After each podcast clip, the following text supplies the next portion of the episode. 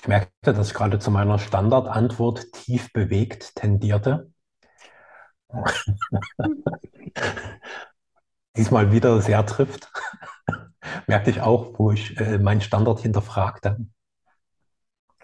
Ja, fühle mich sehr tief bewegt auf ganz vielen Ebenen und komme gerade nochmal zu sehr, sehr abgefahrenen Einsichten, die es ganz schön in sich haben. Das, jetzt, wo du mich so fragst, merke ich auch, danke, dass du so einleitest. Ich war erst kurz irritiert. So, und gerade merke ich, dass da so eine Freude kommt, wenn du das so in mir anpingst. So, das ist cool. Ja. Standortbestimmung, das klingt so nach Uli Moore. Nach Uli Moore. Warst du gestern dabei, zufällig? Nee. Der hat nee. ja gestern so seinen, seinen Workshop gemacht. Und das war ah, so ah, amüsant, das war so köstlich, da habe ich mich so erinnert, wie wir da in Berlin waren zweimal, die ihn mhm. da so gesehen mhm. haben. Und zwar abgefahren, was der so für ein Wording benutzt. Das hat sich ja extrem mhm. entwickelt und das ist noch, das ist wirklich so amüsant und so zutreffend, ja. Mhm. Total abgefahren. Ich habe ich hab einmal einen richtig gehenden Lachkrampf gehabt bei dem Wort äh, aussichtsloses Gestrampel. Und gemeint war mit aussichtslosen Gestrampel, dass äh, die Vorgehensweisen bei der Behandlung von Krankheiten durch die Schulmedizin, dass das ein aussichtsloses Gestrampel ist. und ja, also das ist heute Morgen und übermorgen. So kostenfreier ah. Workshop online, immer 18 Uhr. Ah. Cool, cool, cool. Danke für den Hinweis. Also auch, äh, wo du das wieder reinbrachtest, das ist ja jetzt fünf Jahre her, dass wir da in Berlin waren. Und das hat mich damals sehr beeindruckt. Also wieder, das ging ja sechs Stunden lang, wie der da mitten im Raum von 50, 60 Menschen aufrecht stand und da die ganze Zeit für das gestanden hat, was ihm am Herzen liegt. Und auch mit teilweise heftigen Kontroversen, so diese Souveränität, das hat mich damals sehr beeindruckt. Ja. Wie er da sehr klar bei dem bleiben kann, was ihm wichtig ist, ohne den anderen irgendwie zu bekämpfen. Das fand ich sehr, sehr cool. Und den aber trotzdem wie so, ein, so, so, so eine kleine Patsche zu geben, so komm, guck dir mal von der anderen Seite an. Mhm. Ja, also nicht in so einem Pseudo, ja, komm, lass uns mal unsere Standpunkte wechselseitig stehen lassen, sondern auch klar zu einer neuen Perspektive mal wieder herausgefordert hat. Hm. Ja, also das, was, was, was ihm gelingt, ist tatsächlich, äh, das Nebulöse aufzulösen. Das ne Nebulöse aufzulösen. Das klingt witzig.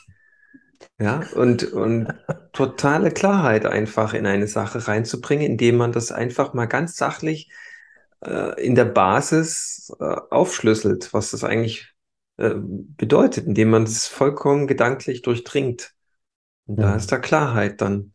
Und ähm, Stress kommt ja immer nur über Unklarheit zustande, ja. Mhm. Ja, auch hat es gestern da auch so wunderbar erklärt, diese ganzen Szenarien, die hier über die Medienlandschaft, über die Bühne gezogen werden, die sind ja im Grunde, die spielen alle mit so Unsichtbarkeit. Alles, was da, alles, was da vorgeführt wird auf diesem Theater, das kann ja niemand wirklich anfassen. Das ist un, unsichtbar. Und das macht diese Bedrohung aus, ja. Hm. Ja, und diese, diese, diese, diese entsetzliche Panik, der dann alle, alle Welt ausgesetzt ist, weil, weil niemand so richtig weiß, stimmt das denn? Ist das denn überhaupt wahr? Gibt es das denn überhaupt? Naja, gut, wir müssen erstmal davon ausgehen, dass es, wir müssen das in Betracht ziehen und das ist dann schon wieder äh, das Ding, wo wir dann falsch abgebogen sind, ja. Hm. Oder wo, wo wir dem Ganzen auf den Leim gegangen sind.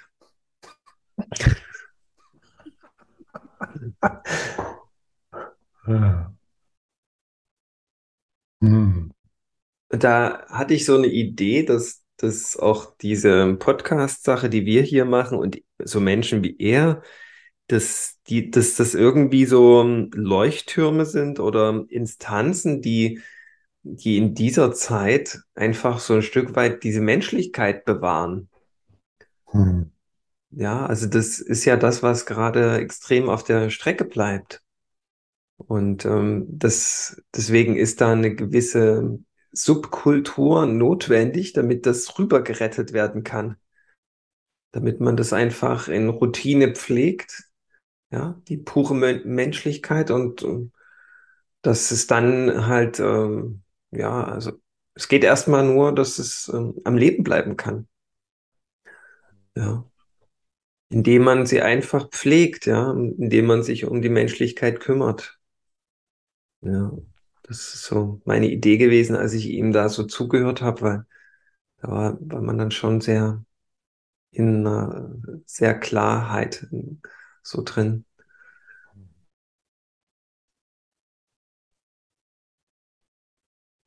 Mhm. Jetzt bin ich so ein bisschen gespannt auf deine, deine Einsichten und Erkenntnisse, die du hierher mitgebracht hast. Aha. Also es sind einige, wo ich das Gefühl habe, das ist gerade mal der Anfang, das aufzudröseln, weil die ganz schön krass sind. Und gleichzeitig haben sie in, in mir eine große Energie freigesetzt. Und es lässt sich zu einem gewissen Teil auf eine recht simple These subsumieren, die plötzlich so da war, die mir zeigte, dass wir Menschen durch Geld ineffizient wären. So, da merkt erstmal, okay, das ist ein ganz schön steiles Ding, was mir da durch den Kopf rauscht. Und ähm, dann wurde mir mehr und mehr bewusst, dass diese Ineffizienz bedeutet, dass wir uns vor allen Dingen, also Effizienz ist ja so ein typischer Wirtschaftsbegriff. Alles muss effizienter werden, also damit es irgendwie noch kostengünstiger produziert werden kann, damit es noch schneller geht, damit noch mehr Erfolg, letztlich noch mehr Geld drin ist. Aber du meinst die Effizienz, die man zum Beispiel im Tierreich beobachtet? Zum Beispiel, genau. Also, dass es nicht effizient im Sinne des Lebens ist. Und so zu dieser Idee kam ich, weil vor zwei Tagen genau war bei mir plötzlich so eine große Klarheit, dass für mich das Entscheidende ist, was will ich denn hier und jetzt wirklich geben? So, das ist eigentlich die entscheidende Frage für mich. Und unsere gesamte Geldwelt ist ja komplett umgedreht. Da geht es ja eher darum, was muss ich tun, damit ich Geld bekomme. Und das ist was völlig anderes. Das ist was völlig anderes. Jetzt könnte, könnte ich natürlich so simpel sagen, was will ich denn hier und jetzt wirklich tun, um Geld zu bekommen? Aber dadurch schränke ich ja meine Wahl schon wieder ein weil die sich dann natürlich automatisch wieder an diesen Mechanismen unserer geldgesteuerten Gesellschaft orientiert, wo ich halt weiß, ah, damit ich das Geld des anderen bekomme, muss ich irgendwas tun, was der von mir haben wollen würde. Und dadurch entsteht, also schon mal nur, wenn ich das beschreibe, ist ja deutlich, was dort für eine Beschränkung entsteht. Und dort entsteht diese mangelnde Effizienz, die du aus der Natur glücklicherweise mal direkt ins Gespräch geführt hast. So ein Tierreich, also Effizienz oder eine Natur bedeutet Effizienz, wenn ich es mal fortführe, immer, was ist das, was dem Leben gerade am meisten dient, was der Evolution am meisten dient. Und dieses immer darauf zu schielen, was muss ich denn machen damit, ist ja nicht das, was dem Leben am meisten dient.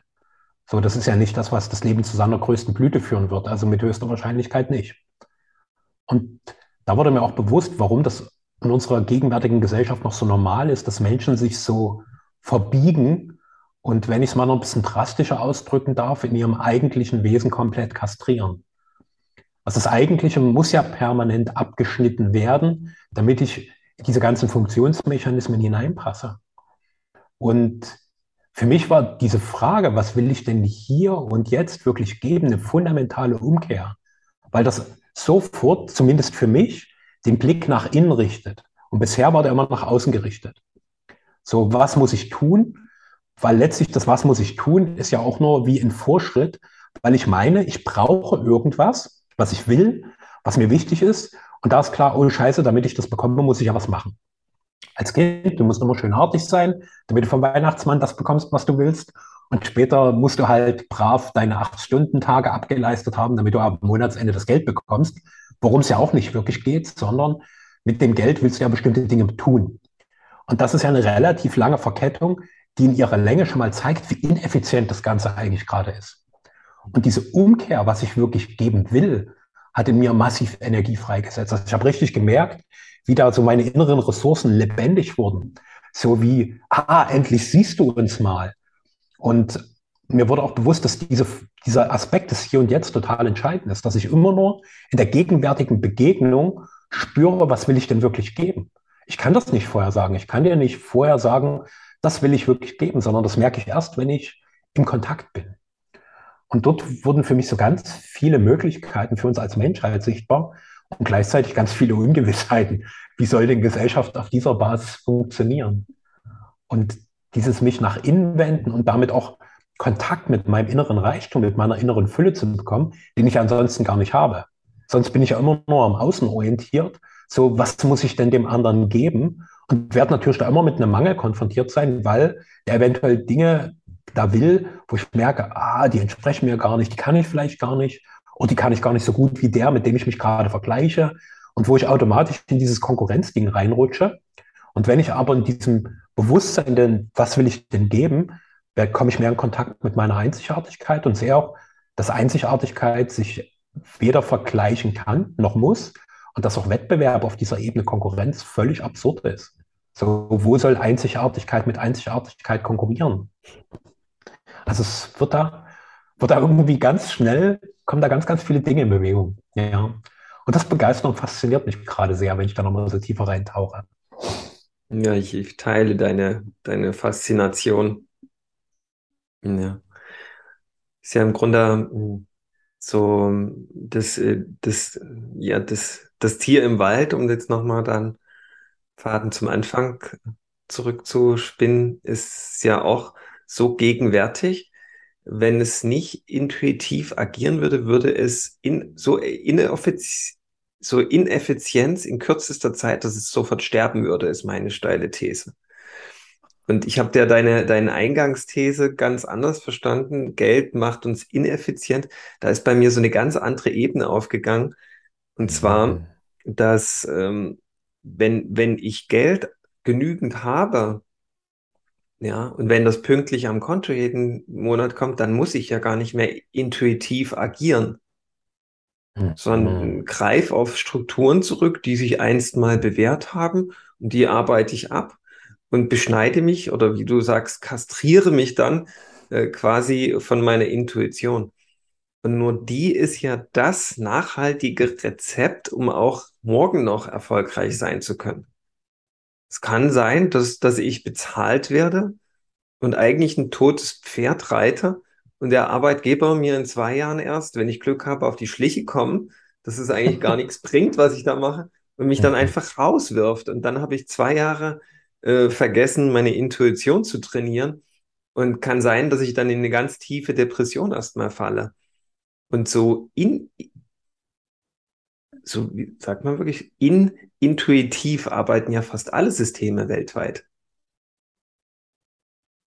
Ja, also Ineffizient also, meinst du, dass die auf diese. Nee, in intuitiv. Das ist das Gegenteil ah, von intuitiv, wollte ich jetzt mal benennen.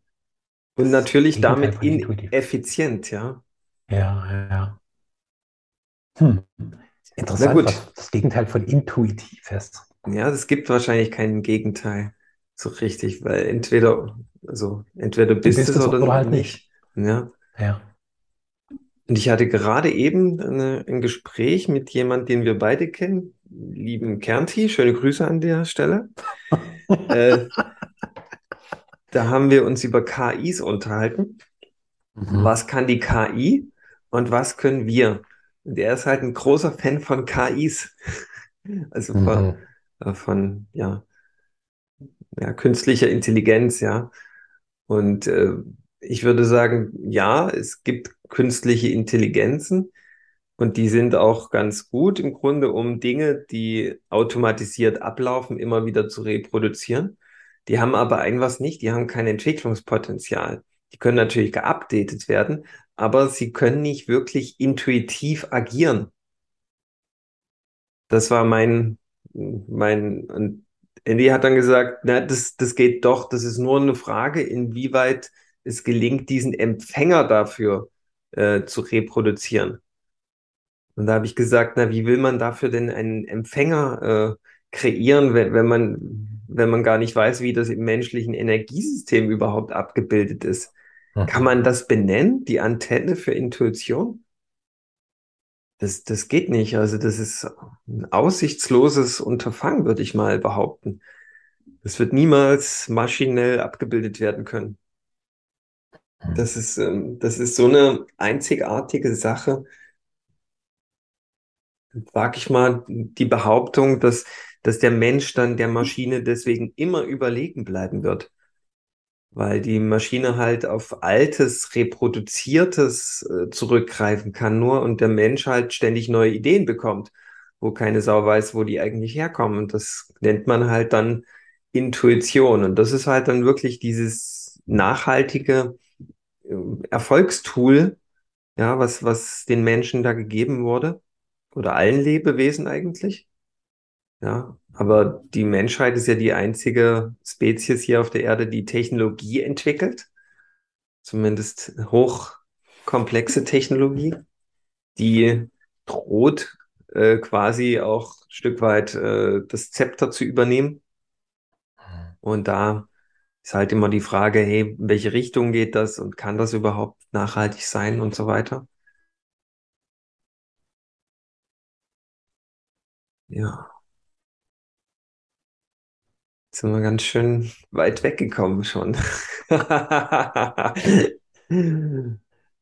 Weit hinausgeschwommen. Ja, habe aber gerade einen schönen Bogen. Mhm. Also künstliche Intelligenz, so das, was ich zumindest bisher davon kenne, zeigt halt, dass uns diese künstliche Intelligenz in dem überlegen ist, was wir in unserer Welt noch für so wichtig halten, unser Denken. Also dort ist die uns haushoch überlegen, weil die viel, viel schneller, viel, viel komplexere Informationsverarbeitungsvorgänge vollziehen kann, als wir das mit dem zumindest denkenden Teil unseres Gehirns können. Und für mich ist das so wie die maximale Einladung, uns den wirklichen Intelligenzen unseres Körpers zuzuwenden. Und Denken ist ja davon eigentlich die mit Abstand begrenzteste, die es gibt. Also Denken hat einige Vorteile. Also der große Vorteil ist, dass ich natürlich dort unabhängig von Raum und Zeit agieren kann. Also ich kann mir alles vorstellen. Ich kann mich in der Vergangenheit bewegen, ich kann mich in der Zukunft bewegen. Das geht mit den anderen Instanzen nicht, weil die immer an diese Gegenwärtigkeit gekoppelt sind. Aber gleichzeitig ist diese Kopplung an die Gegenwärtigkeit die Möglichkeit, mich mit ganz anderen Informationsquellen zu verbinden, als uns zumindest irdisch zur Verfügung stehen. Und ich habe ja die ganz große Vermutung, dass wir dort in einer noch gigantischen Begrenztheit leben. Was wir tatsächlich an Quellen zur Verfügung haben, auch auf einer energetischen Ebene, die nicht unbedingt informativen Ausdruck finden müssen. Weil wir ja nach wie vor auch daran gebunden sind, aufgrund des Denkens. Wir denken ja in Begriffen, dass, es immer wieder Kommunikation braucht, was bisher das Erfolgsrezept des Menschen war.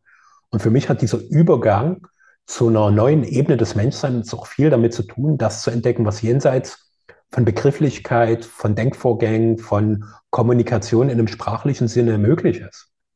Und dort werden wir natürlich in Bereiche kommen, wo eine künstliche Intelligenz momentan nicht ansatzweise hinkommen kann. Und möglicherweise brauchst diesen Entwicklungsschritt einer uns im Denken überlegenen Spezies, auch wenn sie künstlich ist, damit wir diesen Schritt noch klarer vollziehen können, einfach aus der Notwendigkeit, dass es wichtig ist, damit das Leben wiederum eine höhere Stufe erreichen kann. Hm. Ja, ich empfinde das oh. ähnlich, dass wir, wir gehen jetzt quasi auf einer technologischen Ebene einen Entwicklungsschritt, den wir eigentlich auch innerlich vollziehen könnten, denn die mhm. Fähigkeiten mhm. sind in uns. Ja, äh, zum Beispiel bräuchte man ja ein Handy nicht, wenn man wenn man schon ganz gut in Telepathie sich ausgebildet hat, ja. Ja, und diese Dinge, das sind ja, da gibt es ja unglaublich viele Menschen und jeder hat da selber auch schon Erfahrung gemacht. Ähm, die, die, die beweisen, dass das funktioniert, dass wir auf diese Möglichkeiten zurückgreifen können bei Bedarf. Und die Frage ist aber, die durch diesen ganzen Technologisierungswahn ähm, kommt so viel Spannung ähm, in unser Körpergefäß, dass, dass diese Spannung quasi genau diese Fähigkeiten wieder unterbindet. Mhm. Ja.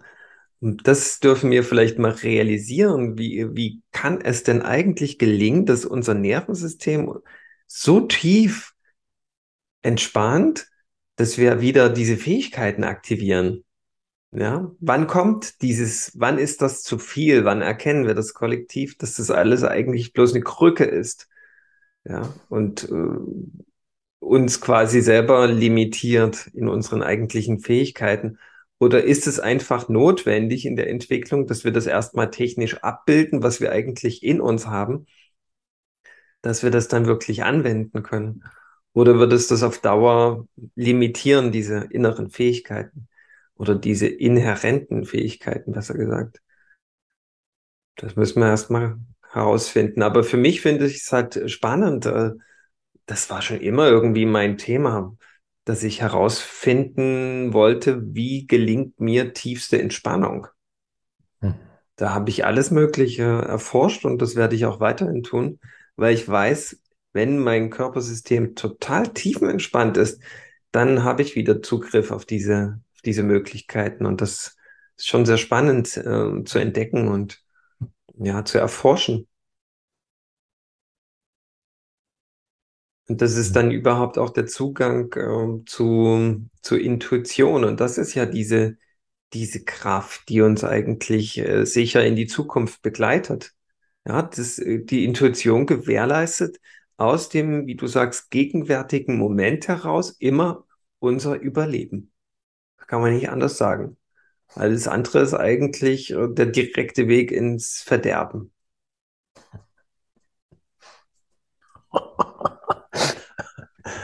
Mhm.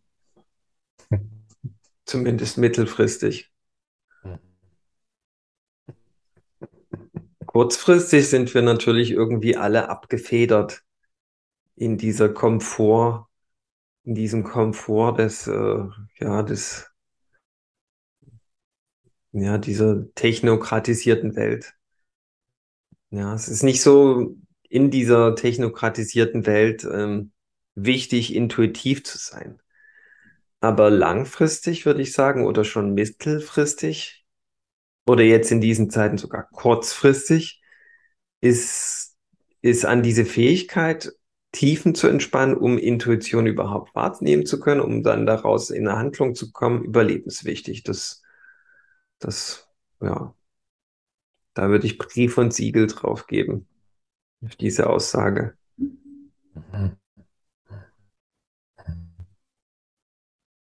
Und gleichzeitig der Weg unserer Einzigartigkeit zu leben, auf die du da vorhin so ein großes Plädoyer gehalten hast.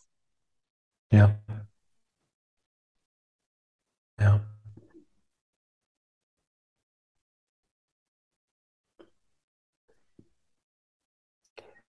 Für mich wirkt es auch gerade, wenn ich so drauf schaue, wie dort, wo du gerade so lang gelaufen bist, so, dass wir diese Technologie auch nutzen, um uns noch mehr Entscheidungssicherheit zu holen. Mhm. So, wir haben ja diese schlauen Maschinen, die es tausende Male durchgerechnet haben und gezeigt haben, was richtig ist, weil es an Bereitschaft mangelt, diese innere Autorität zu leben.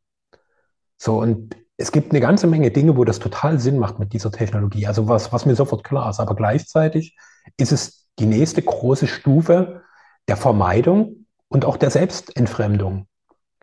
So, weil wenn ich einfach mal ein bisschen schaue, unsere Gesellschaft funktioniert ja bisher vor allem dadurch, dass ich Selbstverantwortung vermeide.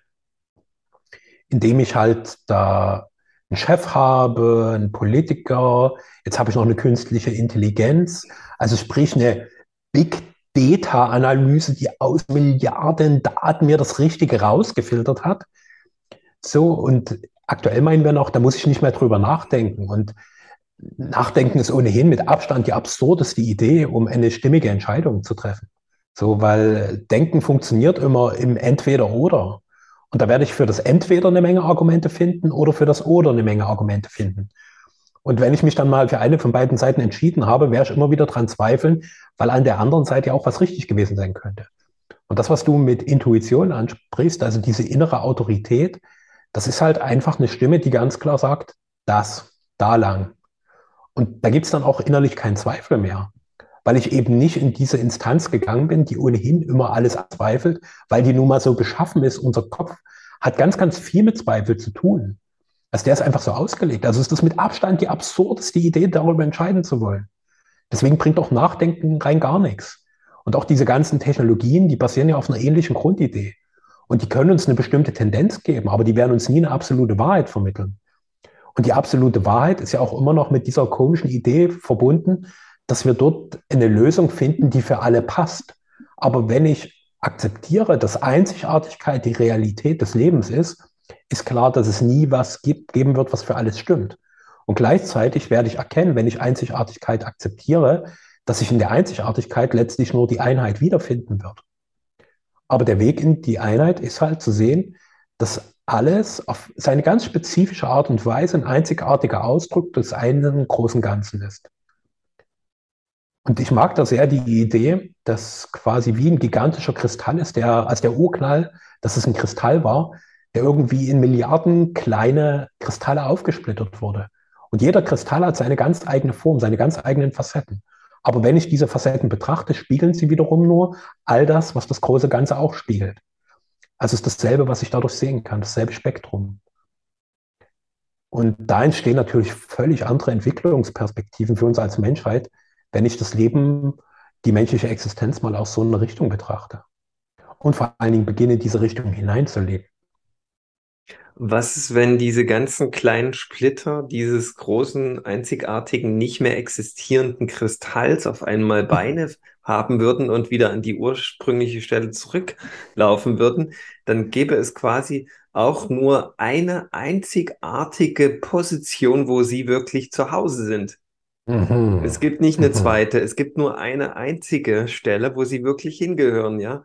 Und das, wenn, wenn da jeder an diesen Fleck hinkommen würde, ja, Vielleicht muss er sich dazu gar nicht so richtig bewegen, nur erkennen, dann würde halt dieser große Kristall wieder auch richtig Bestrahlungskraft entwickeln.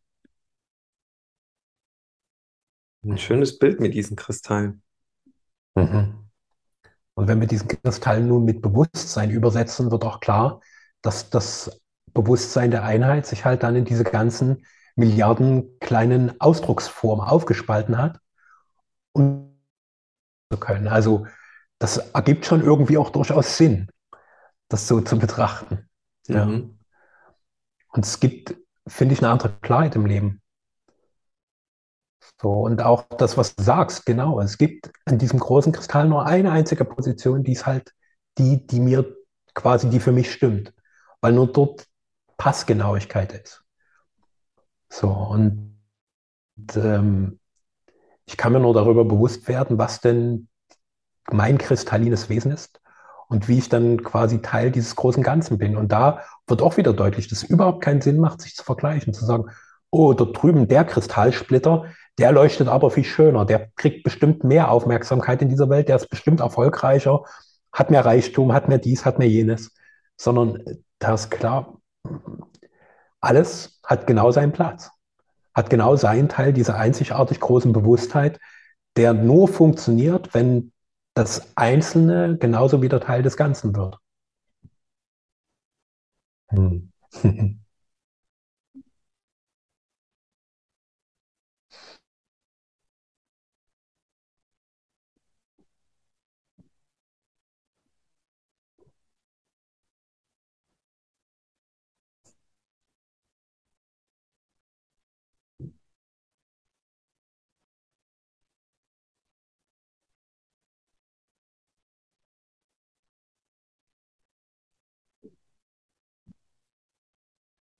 Hm.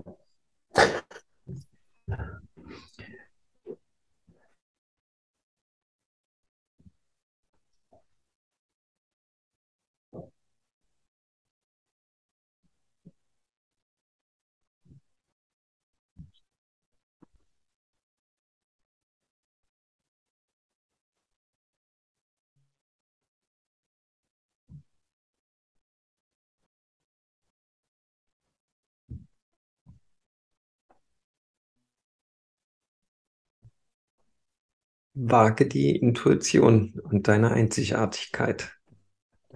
Dem gibt es nichts mehr von meiner Seite gerade hinzuzufügen. Hm.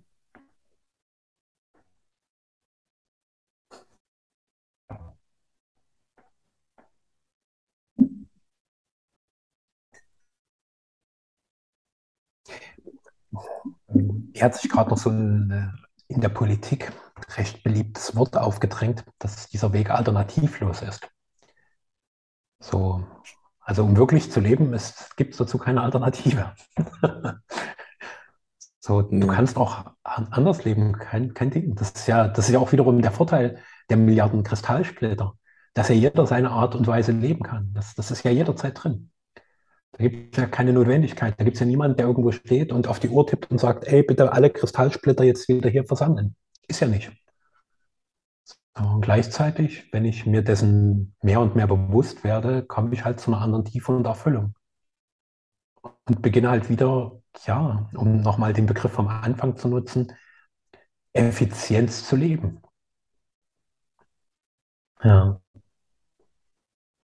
Hm. Faszinierend, faszinierend, faszinierend. Faszinierend, ja.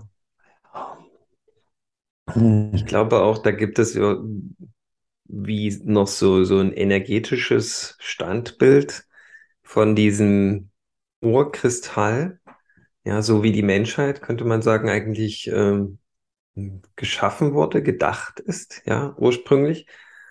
Und das ist dann von diesem energetischen Standbild wie so ein Saugeffekt ausgeht, dass wenn sich nur all diese kleinen Splitter wieder erinnern, was sie wirklich sind, dass sie dann so schwerelos werden, dass sie von diesem Sog erfasst werden und an die ursprüngliche Stelle wieder zurückgesaugt mhm. werden. Dass man dafür nicht mal sich Beine wachsen lassen muss. das wäre ja auch absurd, ja. Sondern dass das irgendwie so, wenn man sich nur erinnert, was man ist, dass das dann, dass man dann automatisch mh, hm, an die Stelle kommt, wo man wirklich zu Hause ist. Und mich hat die Tage jemand gefragt, was ist denn eigentlich meine Bestimmung? Oh, jetzt leider stopp, jetzt kann ich nicht zu Ende reden. ich ähm, ich habe dann geantwortet, deine Bestimmung ist genau das, was du jetzt lebst. Hm. Wenn du denn wirklich lebst, ja, wenn du das, wenn du das wirklich annimmst, was jetzt ist. Ja, wenn du da so tief dich rein entspannst, dass du das total liebst, was du gerade bist und tust, hm. dann bist du schon deine Bestimmung, weil die Bestimmung ist ja das, wo die dich quasi hingepflanzt hat und das ist eigentlich wurscht, ob das vor 20 Jahren war oder jetzt. Du bist jetzt da. Also ist jetzt deine Intuition, die wird ja auch niemals sagen, oh, der Arsch, ja, der hat 20 Jahre nicht auf mich gehört bin jetzt eingeschnappt und verpiss mich jetzt. Nee, die Intuition, die ist ja immer bereit, ja. Die, die wartet einfach, die hat da keine Eile mit dir, ja. Die will auch nicht, dass, dass du sie benutzt, ja. Die bietet sich einfach an und bleibt aber immer da, ja. Sie, sie wird dir auch, wenn du 50 Jahre irgendwie sie nicht benutzt, zur Verfügung stellen, stehen und eine Minute bevor du stirbst sagen, na, wenn du mich benutzen würdest, könntest du auch hier dem Tod noch entrinnen. Aber du musst schon wollen. Ja, also du musst das schon erkennen, dass es im Grunde darum geht, ja. Und wenn du das nicht machst, dann mache ich auch nichts, ja. Ist wurscht. Ja, aber das ist ja, früher war das ja für mich immer so ein Riesenbrocken, die Bestimmung leben. Hm. Dieser Brocken, der hat im Grunde schon, der hat mich so weit weggebracht von dem Hier und Jetzt. Ich dachte, da muss ich erst was dafür leisten oder so, oder muss da erst gewissen Bewusstseinsstand haben oder erst die und die Schule durchlaufen haben. Aber eigentlich ist es das tatsächliche Eintauchen und sich äh, das, die tatsächliche tiefen Entspannung in den gegenwärtigen Moment, dass ich dann überhaupt wieder bereit bin, das Intuitive zu erfassen, diese Eingebungen und dann damit halt zu gehen und in eine Handlung zu kommen. Und dann lebe ich meine Bestimmung. Meine Bestimmung ist es ja jetzt hier zu sein und hier lebendig zu sein. maximal lebendig zu sein, ja. Und dann ist für alles gesorgt, ja.